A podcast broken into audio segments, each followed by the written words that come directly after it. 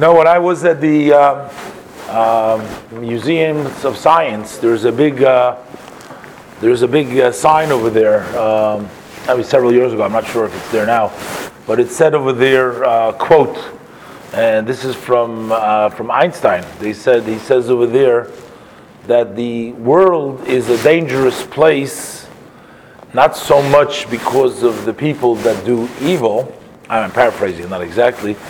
But for all that stand by and do nothing about it. Uh, something to that effect, they quote him as saying. Uh, most of the time, uh, we are inclined not to take a stand. We are inclined to sort of go along with the flow. We don't want to make waves, we don't want to stand out.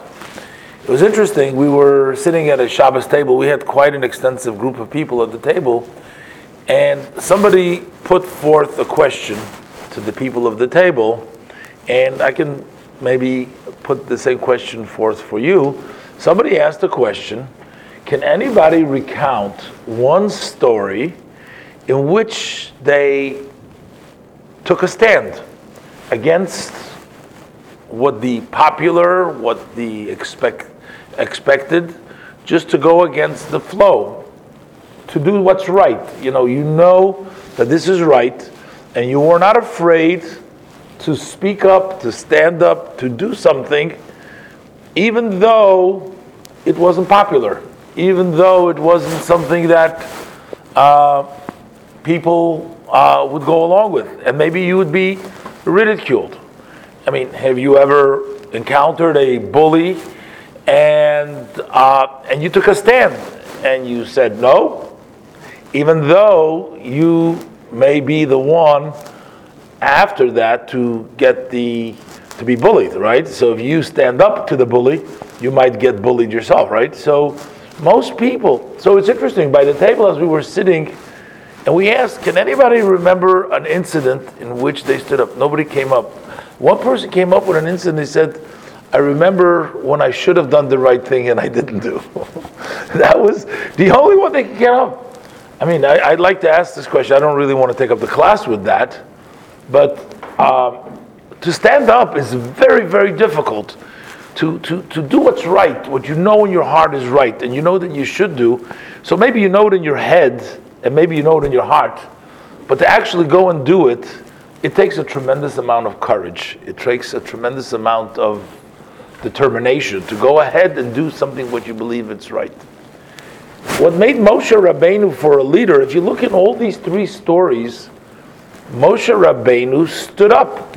He didn't just uh, go on with his routine. But when something took place, when something bad happened, he got involved.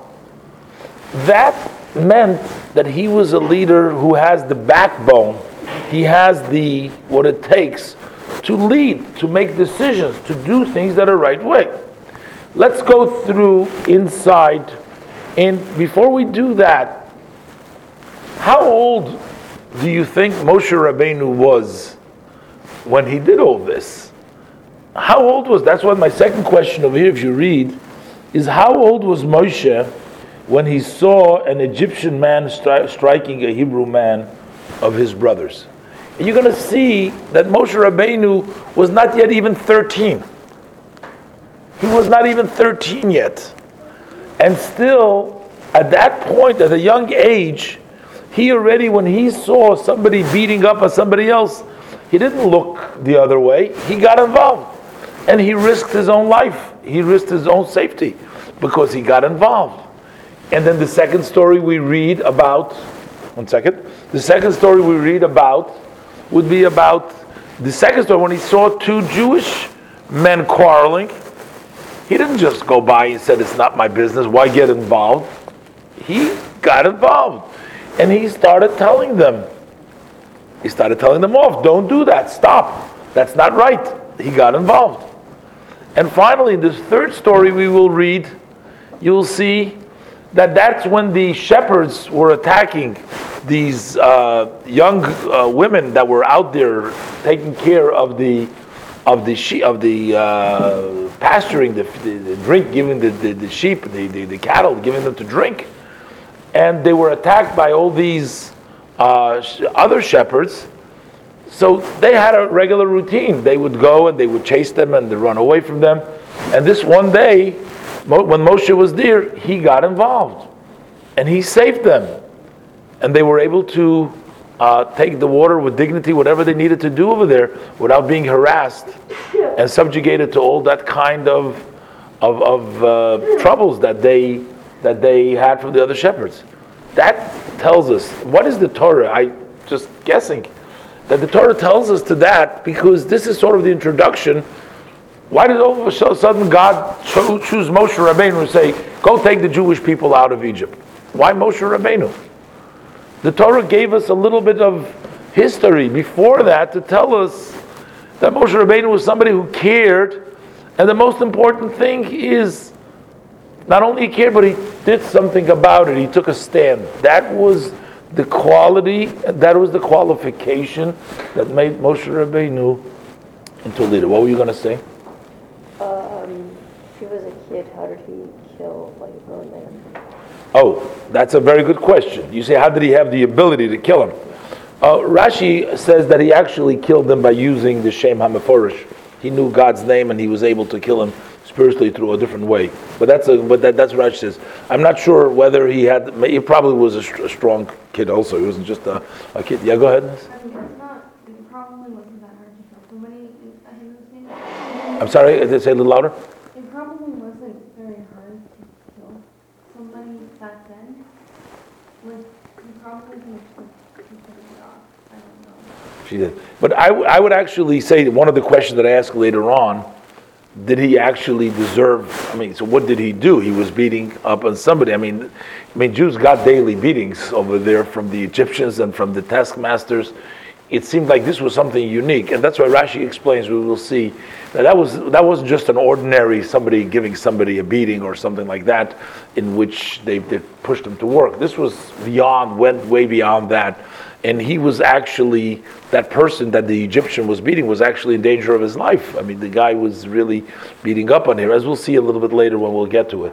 But the point over here is, it's correct. Well, people can kill each other easier. Well, that's uh, different different, uh, different things. But we, we, we will talk about it soon. But the point, the first question, we're going to read inside, and everybody's going to have a turn to read inside.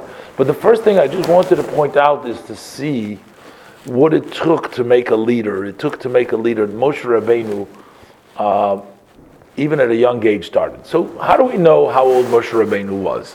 So I, I, let's do first, let's do verse uh, ten, and we'll go around the table. Uh, which way we're going to start? Let's start from you over there.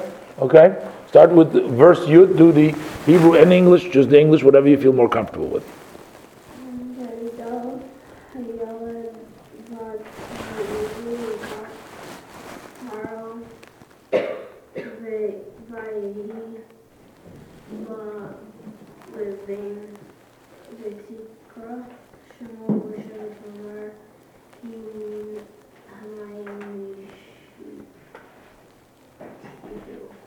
The child grew up and she brought him to Paro's daughter, and he became like her son. She named him Moses, and she said, for I drew him from the water. Okay, what does it mean in the words the child grew up? What does growing up mean over here in this context? What does it mean? Up? What is that?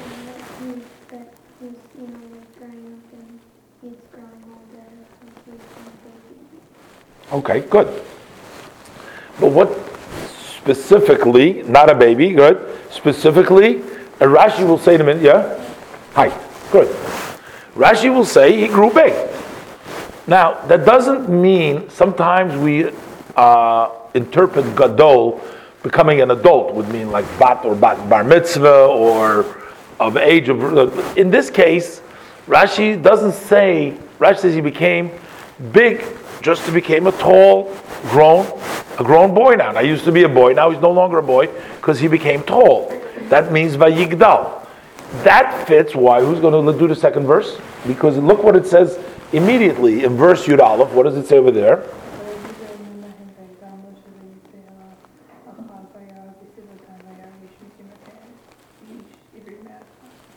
The English?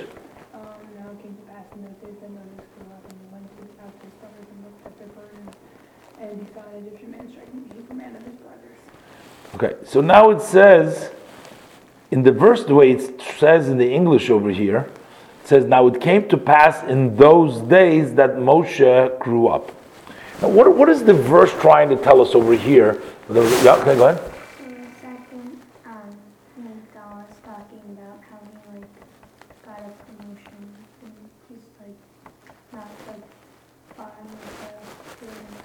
Correct. Rashi says that the second Vayigdal, but actually the way the English uh, uses the words, the translation, it it it it sort of uh, bypasses the question. They say it a little differently. Look look clearly, look look closely. What is the English words? How are they used here? They say, "Now it came to pass in those days that Moshe grew up." So these are still referencing what we said before. This is not something new. But in the Hebrew, in the Chumash, it says, "Vayi bayamim hahem." It doesn't say "shegadal Moshe," that Moshe. It says "Vayi gadal," means that he became. This is a second, a second gadol. There is one gadol that we talked about before, and this is a second gadol. But I want to ask before we go there. I want to ask you, why is Rashi? Why is the verse even telling us it was in those days? Why is it saying to us, and it was in those days? Because we are trying to place this story that's taking place now, not at a different time, but at the same time that it happened before, which means while he was still a child. We're trying, the Torah wants to tell us that this that I'm going to tell you later on, that I'm going to explain to you now, is not a different later time than before when he's an adult already with experience and he's had, uh, you know, a lot of uh, a lot of things to deal with. No, the Torah is saying "Vahi bayamim hahem." It was in those days; he was still a child, and the Torah's in, intent is on telling us, look how he behaved even as a child. So why does it say, as it says? In the verse, it says "Vayigdal Moshe," that Moshe became big. But we just said he became big. Rashi says it doesn't mean it's a second level. The same big. It's the same. It's the same time. Age didn't change. It was Bayamim Haim. It's not a change of age. But Vayigdal Moshe means that Moshe was appointed. But it doesn't say, if you notice, Vayigadlu Moshe. It says Vayigdal Moshe. Moshe became big, which means he was appointed. But why? How could you appoint a kid to become uh, a leader? It was Vayigdal Moshe. It's really mostly it came from himself. Moshe became a gadol. He became responsible. He became the quality that it takes to become a gadol. So this Vayigdal Moshe is emphasizing that at the time that he became tall, it was also at that same time. Moshe not only became tall, not only did he become physically big, but he became great at that time. How did his greatness express itself? So the verse goes out. He goes out and he sees the burdens of his brethren.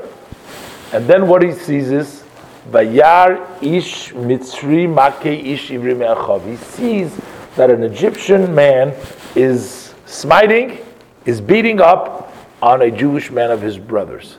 Now, like I said before, sometimes Moshe Rabbeinu could have looked the other way, could have not seen. He was protected. He was from the tribe of Levi. He was now in the house of the king anyways. He was in the Moshe in, in Paro's house. He didn't have to worry. He could have said, "I'm okay, I'm fine. I got nothing to worry about." No, he takes a stand.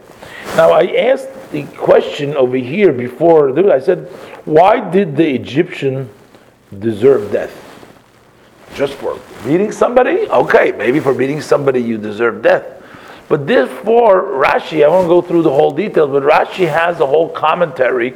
And I think that Rashi's commentary is actually coming to explain to us, and Rashi's telling us the whole story, what he actually did, that he wasn't just a regular beating. Rashi was saying that he did a lot of other terrible stuff to him, that he beated him up, and what he did to him and to his wife, and therefore he was actually trying to maybe even kill him. But it doesn't matter. He was beating up on him in a very bad way. So that's why, what stand did he take? He took a stand, and what did he do? He got involved. That means that's the sign of a true leader. He got involved, he got involved, and he didn't look away. Now, as you see, as we go on and read the story, it progresses. So in this case, why did he get involved? That was to save, basically, that Jewish man from the Egyptian, right?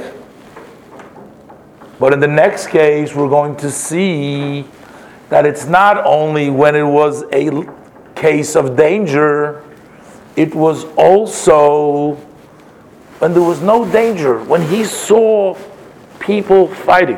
Who's going to do the next verse? Do the next verse. Do verse um, twelve. Do verse twelve for me.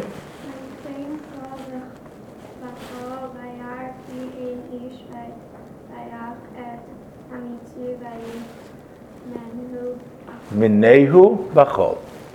Good. To the English. He turned this way and that way and saw that there was no man, so he struck the Egyptian and hit him in the sand. Okay, this is what happened before. We they continued this story before. Continue. Next verse. He went, on, he went out on the second day, and behold, two Hebrew men were crawling. Um, and he said to the wicked one, "Why are you going to strike your friend?" Okay, so my question to you was, these people that were fighting there, do you think they, they were distinguished people of the community? Who were these people that were fighting over there? My question is, the two people that were quarreling, were they fine people? What do you think? I think they were also slaves. Yes, go ahead. And they were the ones who stole the manna? These people, they were the Tanva Aviram, and throughout the Chumash, way, way later, eighty years later, ninety years later, way later, they are still always causing trouble. Somehow they had this thing up against Moshe Rabbeinu, right? Now, one would think, if you see two bad people, or two people who are sort of always getting into trouble, if they're fighting each other, what should Moshe Rabbeinu do? Uh, fight it out. you know, whatever. Yeah, go ahead. We don't know that they're bad, so right now we don't know that they're bad. Very good. So later, so good. Good point. Now, you're saying we don't know, because we haven't read the whole Torah yet, we don't know the parsha, we don't know what happened there later on. But one can assume that the people that lived around these people, and these people fighting, they probably had some indication. I understand what you're saying. We don't have that information till we read that story later on. And also later on with Korach, they got involved. They got involved all the time with the money. But I'm just saying it. And how do I know to hear? There's actually an indication over here. Because look at the words. What does he say to him? He said to him, "Why are you going to strike?" What does it say? Why are you going to strike whom? Your friend. What do you mean your friend? He's striking him. What is he saying? You're striking your friend? How do you come you strike a friend? You strike an enemy, not a friend. What do you mean your friend? So Rashi says, your friend as evil as you. I mean, you're both, they were they were both sort of friends in this context, that they were both into uh, into no good. They were up to no good. But here, so what does Moshe Rabbeinu again? What does he get involved with? He gets involved in between one bad beating up on another bad, or one guy trying. But this wasn't a life or death. They weren't killing each other. It's not like by the Egyptian that was Egyptian man. Still, the Torah is telling us, is going step by step, is telling us how Moshe Rabbeinu became the leader. Because Moshe Rabbeinu never stood by. He got involved. He took action. In this case, he took action.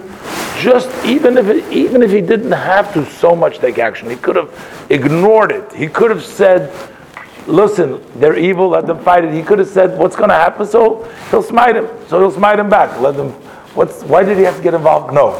Moshe Rabbeinu sees something wrong, and he takes a stand. And gets what? And it gets him into trouble.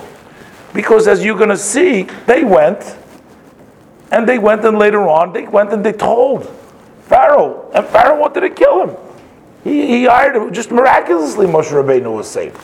Because he wanted to kill him. So, when Moshe Rabbeinu got involved, he didn't just get involved.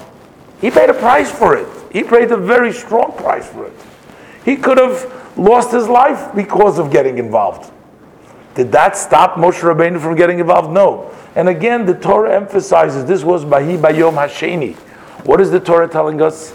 Look, Moshe Rabbeinu, at a young age, before... Now, how do I know that he was before Bar Mitzvah even? I said, we said that he grew up, he was, he became a leader. How do we know he was before Bar Mitzvah? For that, we're going to do the next verse. You do the next verse? For me? Yeah. Uh, yeah, verse fourteen.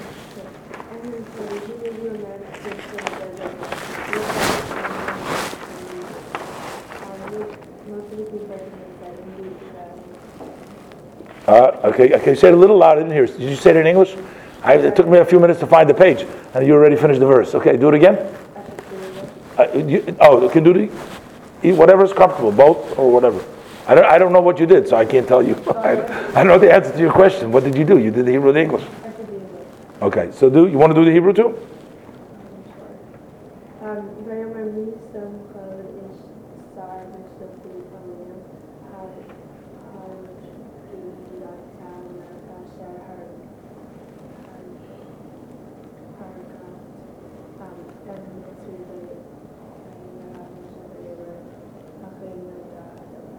Do it out in English again, if you don't mind. Um, and your Torah, who made you a man, a prince, and a judge over us? You planned to slay me, you slay the Egyptian. Moshe became frightened and said, "We desire to speak with him." Okay, so look at the words. And he retorted, "Who?" What was the words? Who made? Um, who made you a man? Who made you a man? That implies that he wasn't a man yet.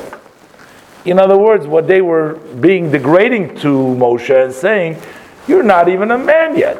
Who made you into a man? So this is an indication, implies that Moshe Rabbeinu was all of eleven or twelve years old. He wasn't thirteen years old yet. And yet, look at Moshe Rabbeinu. He sees an Egyptian trying to beat up on a Jewish man. He gets involved. He sees two Jewish people fighting. He gets involved. But in all of these cases, there was a physical danger over here. And the Torah isn't satisfied by giving us this example. And finally, the Torah gives us, again, a third example. Why don't you read for me? And verse fifteen. Yeah, read. Oh, I'm sorry, it's not fifteen, it's sixteen. Sorry. Go ahead.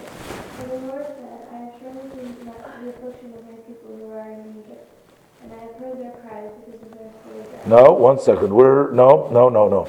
You're doing seven. I want you to do the smaller. They, they, I don't know for some reason they printed smaller. Verse sixteen. Now the trees with Midyan had seven daughters, and they came and drew water, and they filled with troughs to water their father's well. Okay, next verse, seventeen.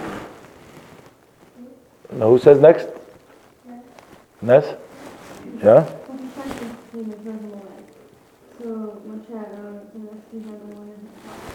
Here again, Moshe Rabbeinu, a stranger, he's coming to a new place. He doesn't know the people. He doesn't know anything. He sees injustice. He sees something terrible happening. And here there is many shepherds over there, right? He's only one. And they had their routine. They had their routine to chase away these uh, daughters of the Kohen Midyan. They had their routine. And they had a grudge, they had a, a reasoning for that, because he gave up Avodah Zarah, Rashi explains, so they were upset about that. But whatever the case is, Moshe Rabbeinu, a stranger, why do you have to get involved? Who asked you? Who are you anyways? But not Moshe Rabbeinu, you see? I think the Torah is telling us here over there what made Moshe Rabbeinu that caring, but more than just caring leader, somebody who takes action, somebody who gets involved, somebody who risks their own safety, somebody who risks their own comfort zone, wherever they feel comfortable. They go out of it just to make sure and to see to it that other people don't get hurt, that are protected. And that what is the introduction. This leads us to the next section of the Chumash. Why Hashem says to Moshe Rabbeinu that I am going to send you to uh, become the um, savior, the one who's going to take out the Jewish people from the um, from slavery. Now, why is it? Why is it what you see is over here that today most leaders they say, you know what they say, how do you say most leaders today that we know today, they run for office, right? They don't walk for office, they run. Why they're running for office, they want to be there real quick. But most people that run for office aren't actually fit, because if they would be fit for office, they wouldn't be running to it. They would take the awesome responsibility and the challenges that really being a leader really is. It's something, if you take it seriously, you actually go very slowly and you make sure you're basically pushed into it. You're basically forced into it. Again, uh, yelling and screaming, not wanting to do so, but uh, that's what you that's what you do. Now, I don't know, we don't have that much time to uh, to uh, finish up really what I was going to discuss today, because I wanted to also discuss today, not just about Uh, the Jewish leader, but I wanted to also discuss about today, about the discussion between Moshe Rabbeinu and the Jewish people and Hashem. Uh, we're, Hashem says to me, they'll ask me what's his name, what is God's name, and I wanted to bring out the explanation over here that what kind of question is it, what's God's name? Because what the people were trying to find out over here, what Moshe Rabbeinu was sort of yelling to Hashem, he's saying, what's your name? He says, if you, God, really care, this is not really what the Jews were going to say. Moshe Rabbeinu is really saying to God, and what he's saying to Hashem is, God, if you care about your people, if you care about the Jewish people, so why do you allow for such suffering? Why do you allow for all this to take place if you have the ability? Then you say, oh, I feel bad for the Jewish people, they see them suffering, I'm going to take them out. But if you feel bad for them and you're going to take them out, why do you allow them to suffer so long? Why does it take so long for you? So how do I explain this? How does Hashem explain? How does Mo- Moshe Rabbeinu said, how am I going to explain it to the Jewish people? I'm going to say then that God is merciful, God cares about you, God wants Is, is, is feeling your pain. So the Jewish people are going to say, Moshe Rabbeinu, it's really Moshe Rabbeinu saying to God, he's saying, well, I'm going to tell them, God cares about you. If he cares about us, why why, why is he allowing all this to happen? And it's interesting that um, Hashem's response through Moshe Rabbeinu was is that all the tzaras that the Jewish people have, it's not like God has neglected them, but it's, so to speak, Hashem's problem as well. Hashem is also It's God is it, and God sort of answers at the end of the parsha, which I wanted to discuss. And again, I don't have enough time today to do that, but um, I wanted to discuss to show that uh, we God's is with us, but it's not visible to us to always understand the ways of Hashem. So it is true that God is compassionate, that God cares. God has certain plans and certain Uh, orders, the way he orchestrates, the way things should take place, and only beknown to him, because he's Hashem, the reason why uh, things happen. And that's why it's actually, it says that on one hand, Moshe Rabbeinu didn't want to know reasons, because uh, knowing sometimes a reason why bad things happen doesn't help. We have to have empathy, we have to care, we have to feel for somebody who has a problem, not to know or to explain their problem. That's not what we need to know. We need to feel for somebody and help them. But anyways, we covered today a little bit, we learned a little bit about what makes a real leader, Moshe Rabbeinu. Uh, three girls didn't get a chance to say a pasuk, but I don't know it's of more value to keep everybody longer. I think you got to go to the next class. So next time we'll make sure to uh, remember to uh, get you an extra pasuk, so we make sure to cover everybody. Okay, guys, you were great, and um, see you next week in B'ezras Hashem.